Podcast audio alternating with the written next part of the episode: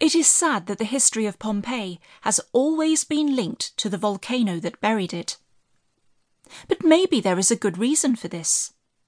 Pompeii was built on land formed by cooled lava. This land was close to the sea, which made it a great spot for a village.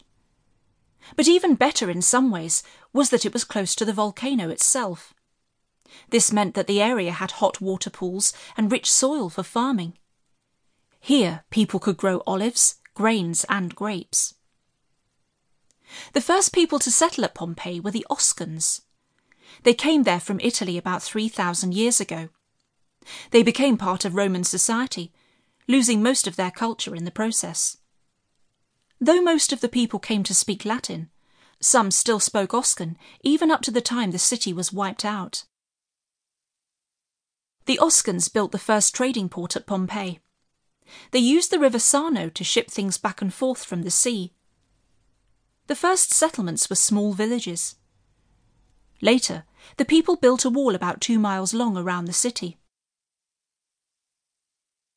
The name Pompeii comes from the word pompe, which in the Oscan language meant five.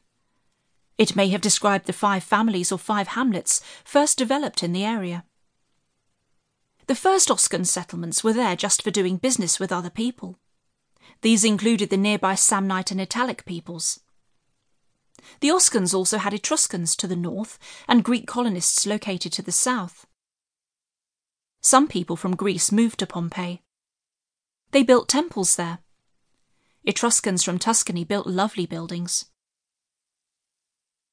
Around 600 BC, Pompeii came directly under Greek control. Under Greek control, trade continued with both locals and Etruscans. Pompeii's position to the south of Rome, in a rich farming area with a mild climate, made it a popular trading site. At the same time, it was in an important military location. Even though the local Oscan and Samnite peoples were open to other cultures, Pompeii was often attacked during the 5th century BC. It was used by Phoenicians. Later, it was captured by the Etruscans, before being retaken by the Greeks from Cumae in 474 BC. In 343 BC, Rome entered the region. These were the years of the Samnite Wars, leading on during the 3rd century BC to the Punic Wars against Carthage in parts of Italy and Sicily.